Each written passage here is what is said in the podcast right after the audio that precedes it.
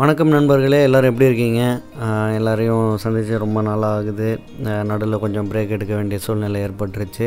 நிறைய படங்கள் நல்ல படங்கள் சுமாரான படங்கள் மொக்கையான படங்கள் கூட இந்த சமயத்தில் பார்த்துருக்கேன். ஒரு முப்பது படம் பார்த்துருக்கேன்னு நினைக்கிறேன் லாஸ்ட் ரெண்டு மாதத்தில் அதில் ஒரு சில படங்கள் பேசுகிற மாதிரி இருக்குது ஒரு சில படங்கள் பேச முடியலை. குறிப்பாக தமிழில் வந்து நிறைய படம் பார்க்க முடியலன்னு நினைக்கிறேன்.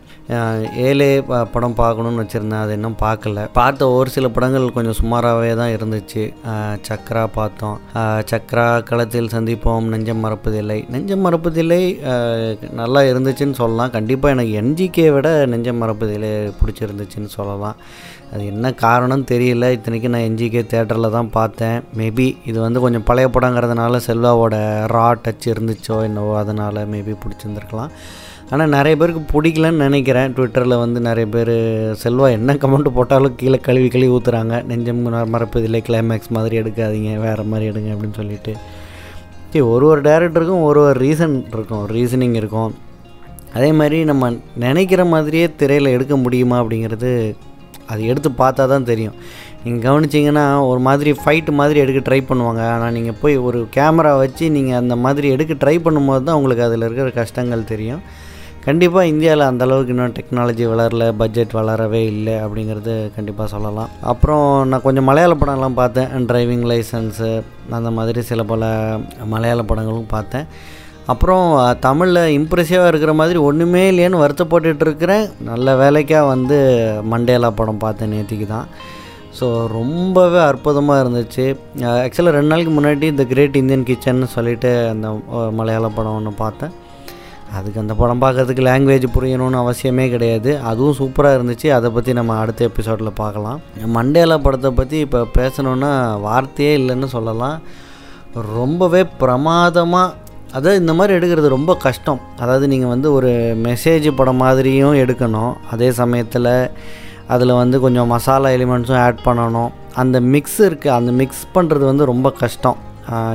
குறிப்பாக இந்த படத்தை சொல்லணுன்னா ஹியூமர் மிக்ஸ் பண்ணுறது வந்து சாதாரண விஷயமே கிடையாது. அது வந்து ஈஸியாக படம் ரொம்ப மொக்கையாக போகிறதுக்கான வாய்ப்பு நிறையவே இருக்குது இப்போ அசுரன் எடுத்துக்கிட்டிங்கன்னா அசுரன் வந்து ஒரு மாதிரி மெசேஜ்னு சொல்ல முடியாது. அப்ரஷன் அந்த கீழ் ஜாதி மேல் ஜாதி அந்த மாதிரி மக்களை என்ன பண்ணுறாங்க அந்த மாதிரி சில விஷயங்கள் காட்டும்போது படம் ஈஸியாக டாக்குமெண்ட்ரி மாதிரி போகிறதுக்கான வாய்ப்பு நிறைய இருக்குது ஆனால் அதில் வந்து டைரக்டர் கொண்டு போகிற விதம் தான் அது என்ன மாதிரி ஸ்க்ரீன் பிளே அமைக்கிறாங்க அப்படிங்கிறத பொறுத்து தான் நம்மளோட ஆடியன்ஸோட ரியாக்ஷன் அதை பேஸ் பண்ணி தான் இருக்கும். அதை விட கஷ்டமான ஒரு ப்ராஜெக்ட் தான் இதுன்னு நான் நினைக்கிறேன் இந்த மண்டேலா படம். ஏன்னா இதில் வந்து யோகி பாபு மாதிரி ஒருத்தரை வச்சுட்டு ஏன்னோ அது வந்து அவர் காமெடியனாக மட்டும் இல்லாமல் இந்த படத்தில் ஒரு அற்புதமான கதாபாத்திரமாக நடிச்சிருக்காருன்னு சொல்லலாம். நிறைய காமெடியன்ஸை வந்து கண்டிப்பாக குணச்சித்திர நடிகர்களாக நம்ம பார்க்க முடியுது. குறிப்பாக நம்ம இப்போ வெள்ளைப்பூக்களில் கூட பார்த்தோம். விவேக் அண்டு சார்லி வந்து சூப் சூப்பராக பண்ணியிருந்தாங்க. அந்த கேரக்டர்ஸை வெளியில் கொண்டு வரது கொஞ்சம் கஷ்டம்தான். சந்தானமும் இந்த மாதிரி கொஞ்சம் ட்ரை பண்ணால் நல்லா இருக்கும்னு நினைக்கிறேன். பாரிஸ் சேராஜ் கூட பார்த்தேன். ஆனால் ரொம்ப இம்ப்ரெசிவாக இல்லைன்னு தான் சொல்லணும். இந்த படத்தை பற்றி சொல்லணுன்னா நமக்கு ட்ரெய்லரில் ஆல்ரெடி காமிச்சிட்டாங்க இந்த படத்தை படம் வந்து எதை பேஸ் பண்ணி இருக்குது அப்படின்னு சொல்லிட்டு. ஸோ ஒரு ஊரில் ஒரு எலெக்ஷன் நடக்குது. ரெண்டு சைடும் ரெண்டு கட்சி மாதிரி நிற்கிறாங்க ரெண்டு கூட்டம் நிற்குது ரெண்டு கூட்டத்துலேயும் சேம் நம்பர் ஆஃப் பீப்புள் வந்து ஓட்டு போடுறாங்க. ஸோ இன்னும் ஒரு ஓட்டு வித்தியாசம் வந்து இருந்தால் ஒரு ஒரு குறிப்பிட்ட கட்சி ஜெயிச்சிடலாம் அப்படிங்கிற மாதிரி ஒரு முடிவுக்கு வரும்போது தேர்டு பர்சனாக வந்து யோகி பாபு இந்த கதையில் ஒருத்தர் ஒரு கேரக்டராக இருக்கார். இவர் வந்து யாருக்கு ஓட்டு போட போகிறாரோ அவங்க தான் வந்து அந்த எலெக்ஷனில் ஜெயிக்க போகிறாங்க அப்படிங்கிறது தெரிய வருது. இது வந்து நம்ம ட்ரெய்லர்லேயே சொல்லிட்டாங்க. இருந்தாலும் படம் ஆரம்பித்து கிட்டத்தட்ட நாற்பது நாற்பத்தஞ்சாவது நிமிஷத்தில் தான் இந்த எலெக்ஷன் பற்றின இன்ஃபர்மேஷனே படத்தில் வருது. ஸோ சில நேரம் பார்த்தீங்கன்னா நமக்கு ட்ரெய்லரில் சில சீன்ஸோ இல்லை சில இது வந்து நமக்கு இம்ப்ரெசிவாக இருக்கும். அப்போ நம்ம படம் பார்க்கும்போது அதை எதிர்பார்த்துக்கிட்டே இருப்போம். சில நேரம் அந்த அந்த அது வந்து அந்த சீன் வரல இல்லை ரொம்ப வர்றதுக்கு ரொம்ப நேரம் ஆகுதுன்னா நம்ம கொஞ்சம் இரிட்டேட் ஆகிடுவோம் நமக்கு வந்து படம் ரொம்ப லென்த்தியாக போகிற மாதிரி ஒரு ஃபீல் வரும். ஆனால் இந்த படத்தில் அந்த மாதிரி எதுவுமே வரல. ஏன்னா படம் ஆரம்பித்த மொதல் சீன்லேருந்து கடைசி நிமிஷம் வரைக்கும் நம்மளை எங்கேஜாகவே வச்சுருக்குறாங்க. எந்த காரணத்திலும் வந்து எனக்கு படம் போர் அடிக்கலை பர்சனலாக போர் அடிக்கலை. ரொம்பவே எங்கேஜிங்காக இருந்துச்சு. ரொம்பவே க ரிலேட்டிவாக இருந்துச்சு. இப்போ என்ன நடக்குதோ சமூகத்தில் என்ன நடக்குதோ அதையே காமிச்சிருக்கிறாங்க.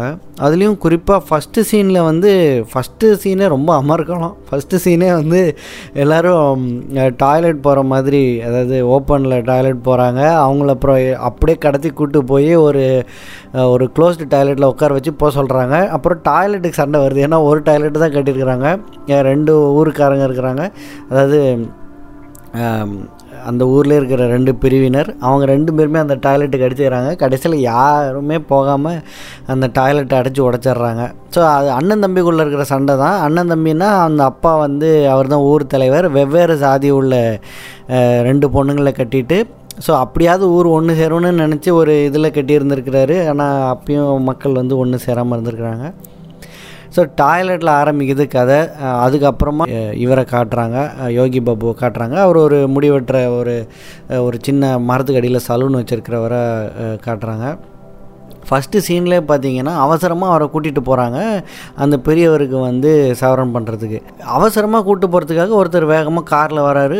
வாங்க போகலாம் அப்படின்னு இவரை கூப்பிடுறாரு. இவரும் டக்குன்னு காரில் ஏறி உட்காடுறாரு பார்த்தா பலார்னு ஒரு அறை. யோகி பாபுக்கு அரைஞ்சி எனக்கு சரி சமமாக நீ உக்காடுறியா இறங்கி கீழே வாடா அப்படின்னு சொல்கிற சீன் வந்து ஒரு செகண்ட் வந்து நம்மளை ஒரு ஒரு என்ன சொல்கிறதுன்னா ஏன்டா இப்படி பண்ணுறீங்க அப்படின்னு கேட்குற மாதிரி இருக்குது அதுக்கப்புறம் அந்த காருக்கு பின்னாடியே ஓடி வராரு. அது ஆக்சுவலாக கொஞ்சம் பரிதாபமான சீன் தான். எப்படி அசுரனில் வந்து தனுஷ் எல்லா வீட்லேயும் எல்லா வீட்டுக்கு முன்னாடியும் காலில் விழுந்து கும்பிடுவாரோ. கிட்டத்தட்ட அந்த மாதிரி சீன் தான். அந்த நேரத்தில் வந்து யோகி பாபு ஒரு லைட்டாக ஒரு ஜோக் அடிச்சிருவார். ஜோக் அடிச்சுட்டு அப்படியே அந்த சீன் கண்டினியூ ஆகிடும் ரொம்ப பிரமாதமாக இந்த மாதிரி நிறைய சீன்ஸு அதுக்கப்புறம் பார்த்தீங்கன்னா அதுக்கப்புறம் முக்கியமான சீன் வந்து பார்த்தீங்கன்னா அந்த ஊருக்கு ஒரு போஸ்ட் உமன் ஒரு லேடி வந்து அப்பாயின் பண்ணுவாங்க. அந்த அவங்க தான் ஹீரோயின் படத்தில். அவங்க தான் யோகி பாபுக்கு ஒரு ஃப்ரெண்டு மாதிரி இருப்பாங்க. அந்த அது காதல்னு கூட சொல்ல முடியாது. அவ்வளோ அற்புதமாக அந்த ரிலேஷன்ஷிப்பை காமிச்சிருப்பாங்க. அதாவது எந்த விதமான ஃப்ளர்ட்டிங்கும் இருக்காது. தனியாக டூயேட்டெல்லாம் ஒன்றும் பெருசாக கிடையாது. இருந்தாலும் பார்த்தீங்கன்னா அந்த லைட்டாக ஒரு ஒரு ஊடல் ஒன்று காமிச்சிருப்பாங்க. அது படத்தில் ரொம்பவே அழகாக இருந்துச்சு. அது அது மாதிரி ந- நிறைய சீன்ஸ் வந்து அதாவது அந்த ஊரில் வந்து அந்த ஊரில் இந்த பார்பர் அதாவது இவனை வந்து ஒரு இழிச்ச வாயன்னு சொல்லி தான் எல்லோரும் கூப்பிடுறாங்க. அது நம்ம பார்க்குற நமக்கே ஹர்ட்டிங்காக இருக்குது கண்டிப்பாக அந்த கேரக்டருக்கு எந்த அளவுக்கு இருக்குது அப்படிங்கிறத காமிச்சிருப்பாங்க. ஊரில் எல்லா வேலையும் வாங்கிக்குவானுங்க. ஆனால் எந்த விதமான காசும் கொடுக்க மாட்டானுங்க. எதையுமே பண்ண மாட்டாங்க. எப்போவுமே புறவாசல் வழியாக தான் வர சொல்லுவாங்க. வீட்டுக்கு முன்னாடி விட மாட்டாங்க. இந்த மாதிரி பல வேலைகள் பண்ணுவாங்க. ரொம்ப பிரமாதமாக காமிச்சிருப்பாங்க.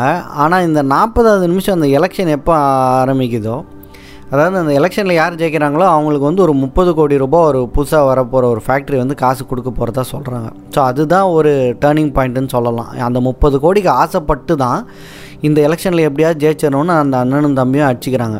அதுக்கப்புறம் இவங்கிட்டேருந்து ஓட்டு வாங்குறதுக்காக இவனுக்கு வந்து என்னென்னலாமோ பண்ணுவாங்க.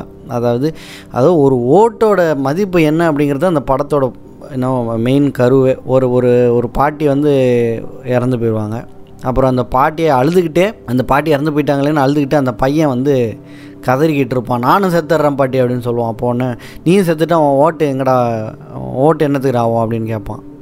ஸோ செத்தாலும் பரவாயில்ல அவன் ஓட்டு தான் முக்கியம் அப்படிங்கிறது தான் இந்த படம் ஃபுல்லாக இன்ஃபேக்ட் நிறைய விஷயங்கள் சொல்லிகிட்டே இருப்பாங்க. ஆனால் நல்லா காமெடியாகவும் சொல்லுவாங்க. ஸோ இந்த இதில் யோகி பாபுக்கு ஃப்ரெண்டாக ஃப்ரெண்டோ இல்லை அவர் கூட வேலை செய்கிற ஒரு மாதிரியோ ஒருத்தரை காமிச்சிருப்பாங்க.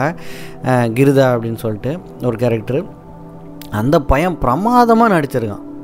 இந்த படத்தில் கேரக்டரைசேஷனுக்கு பஞ்சமே இல்லைங்க. எல்லாருமே கேஸ்டிங் வந்து சூப்பர் கேஸ்டிங் எக்ஸலண்ட்டாக பண்ணியிருக்கிறாங்க இவனுக்கு வந்து நிறைய மாற்றி மாற்றி செய்ய ஆரம்பிச்சிருவாங்க. யோகி பாபுக்கு. ஒருத்தன் வந்து இதை கொடுப்பான் ஃபேன் கொடுப்பான் இன்னொருத்தன் கண்ணாடி வைப்பான் ஒருத்தன் சலூனே கட்டி கொடுப்பான். இந்த மாதிரி மாறி மாறி செஞ்சு ஒரு சமயத்தில் அவன் ராஜா மாதிரி வாழ ஆரம்பிச்சிருவான். வேலையே செய்ய தேவையில்லை. உட்காந்த இடத்துல சோறு வந்துக்கிட்டே இருக்கும். என்ஜாய் பண்ணிடுவான் ஆனால் இது இந்த கூட இருக்கிற கிருதாக்கும் அந்த போஸ்ட் உமனுக்கும் கொஞ்சம் பிடிக்காம போயிடும். ஏன்னா இது மாதிரி ஓட்டை விற்று இது பண்ணுறது வந்து அவங்களுக்கு வந்து அதில் விருப்பம் இல்லை. ஸோ இவங்க வந்து ஒரு ஒரு டைமும் இவங்க ஒரு நல்ல விஷயம் செய்யும் போது யோகி பாபு கிட்ட கேட்டுக்கிட்டே இருப்பாங்க. யாருக்கு நீ ஓட்டு போட போகிறோன்னு அவனால் முடிவு பண்ண முடியலன்னு சொல்லிக்கிட்டே இருப்பான். ஒரு சமயத்தில் ரெண்டு கட்சிக்காரங்களும் செம்ம கடுப்பாகி இவனை போட்டு வாட்டி எடுத்து துவம்சம் பண்ணிடுவாங்க. அடிச்சிருவாங்க. இன்ஃபேக்ட்டு ஒரு சமயத்தில் இவன் ஓட்டுக்கு ஏலம் கூட விடுவாங்க. கிட்டத்தட்ட ஒரு கோடிக்கு மேலே போயிடும். ஒரு கோடி ரெண்டு கோடி ரூபாய்க்கு மேலே போயிடும் இவனுக்கு காசு. ஏன்னா அவங்களுக்கு வந்து அந்த ஃபேக்ட்ரி மூலியமாக ஒரு அஞ்சு கோடி வரப்போகுது அப்படிங்கிறது தெரியும். ஸோ அதனால் அந்த லெவலுக்கு இறங்கிடுவாங்க போட்டு சாத்து சாத்துன்னு சாத்திடுவாங்க. ஏன்னா இவன் ஒரு முடிவாக சொல்ல மாட்டான். அந்த சமயத்தில் வந்து இந்த கிருதம் வந்து இவனை காப்பாற்றுறதுக்காக ஒரு பொய் சொல்லிடுவான் அந்த பொய் சொன்னதுக்காக அவனை போட்டு அடிச்சிருவாங்க. அவன் வந்து சாவர நிலைமைக்கு போயிடுவான். அவனை காப்பாற்றுறதுக்காக இவன் யோகி பாபு வந்து தெரு தெருவாக போய் எல்லாட்டையும் கேட்பான். இந்த ரெண்டு கட்சிக்காரங்க கிட்ட எல்லாட்டையும் கேட்பான். யாருமே உதவி பண்ண வர மாட்டாங்க. ஏன்னா அவனுக்கு வந்து ஓட்டு இல்லை அப்படிங்கிறதுனால ஓட்டு உரிமை இல்லை. அவன் பொழைச்சி வந்து யாருக்கு ஓட்டு போட போகிறான் அப்படிங்கிறதுனால அவனை காப்பாற்ற கூட வர மாட்டாங்க அந்த சீன்லாம் ரொம்ப என்ன சொல்கிறதுன்னா உருக்கமாக இருக்கும். யோகி பாபு சொல்லுவான் சரி நீங்கள் அவனை காப்பாற்றுங்க நான் உங்களுக்கு ஓட்டு போடுறேன்ற மாதிரி சொல்லுவான். அதுக்கப்புறம் ஒரு கட்டத்தில் தான் யோகி பாபு ரியலைஸ் பண்ணுவான்.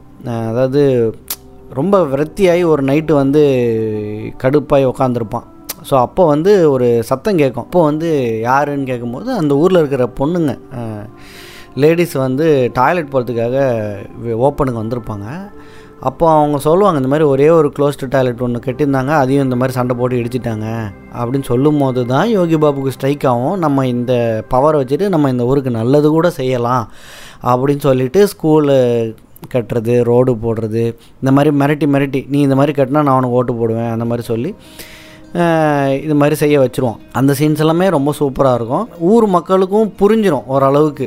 இந்த ஊருக்கு இப்போ தான் நன்மை நடக்குது அப்படிங்கிறது புரிஞ்சிடும் சண்டை போட்டுட்ருக்கிற குரூப்ஸு கொஞ்சம் இன்னும் ஒரு ஊடல். அது ரொம்ப நல்லாயிருக்கும் பஸ்ஸில் வந்து சீட்டு கொடுக்குற சு சீட்டு கொடுக்குறதா இருக்கட்டும். பசங்களை ஸ்கூலுக்கு அனுப்பு பசங்க எல்லாம் ஒன்றா உட்காந்துருக்கிறதா இருக்கட்டும். அவங்கெல்லாம் ஒன்றா விளாட்றதா இருக்கட்டும். அந்த மாதிரி சீன்ஸ் எல்லாம் ரொம்ப அருமையாக காமிச்சிருப்பாங்க. கிளைமேக்ஸும் பார்த்தீங்கன்னா யார் ஜெயிக்கிறா? நான் சொல்ல விரும்பலை. நீங்கள் பாருங்கள் யார் ஜெயிக்கிறா?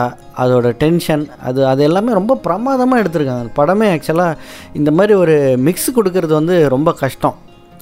அது இந்த மாதிரி ஒரு ப்ராஜெக்ட் அதுவும் யோகி பாபு மாதிரி ஒரு இவ்வளோ நாளாக நம்ம அவரை ஒரு காமெடி ரோல்லே பார்த்துட்டோம். அவர் இந்த மாதிரி ஒரு குணச்சித்திர ஒரு ரோலில் போட்டு இந்த மாதிரி ஒரு ஒரு ஒரு என்ன ஸ்க்ரீன் ப்ளே அமைக்கிறதுலாம் வந்து பிரமாதமான விஷயம். படம் தேட்டரில் ரிலீஸ் ஆகிருந்தால் ஓடி இருக்குமான்னு கூட எனக்கு தெரில ஏன்னா இப்போ இருக்கிற நிலமையில இப்போ சுல்தானே பார்த்தீங்கன்னா ரெண்டு நாள் நல்லா ஓடி இருக்குன்னு சொல்கிறாங்க ஆனால் ஒரு வாரத்தில் எப்படி போகும்னு தெரியல. இன்னும் ஒரு ரெண்டு நாளில் கர்ணன் ரிலீஸ் ஆகுது. தெரியல இப்போது மக்கள் மேக்ஸிமம் தமிழ் மக்கள் வந்து ஐ திங்க் எல்லோரும் ஓடிடிக்கு கொஞ்சம் ஷிஃப்ட் ஆகிட்டாங்கன்னு நினைக்கிறேன். இனிமேல் போக போக தான் தெரியும். ஸோ இந்த படம் பார்க்கலன்னா கண்டிப்பாக பாருங்கள் கண்டிப்பாக உங்களை என்டர்டெயின் பண்ணும். கண்டிப்பாக உங்களை யோசிக்க வைக்கும். கண்டிப்பாக உங்களை வந்து இந்த ப- படத்தை பாராட்ட வைக்கும்னு நான் நம்புகிறேன் மீண்டும் இன்னொரு எபிசோடில் பார்க்கலாம். மோஸ்ட்டாக வந்து கிரேட் இந்தியன் கிச்சன் பற்றி நான் பேசுவேன்னு நினைக்கிறேன். பிடிச்சிருந்தா கண்டிப்பாக உங்களோட கமெண்ட்ஸ் வந்து என்னோடய ட்விட்டர் பதிவில் வந்து சொல்லுங்கள் தேங்க்யூ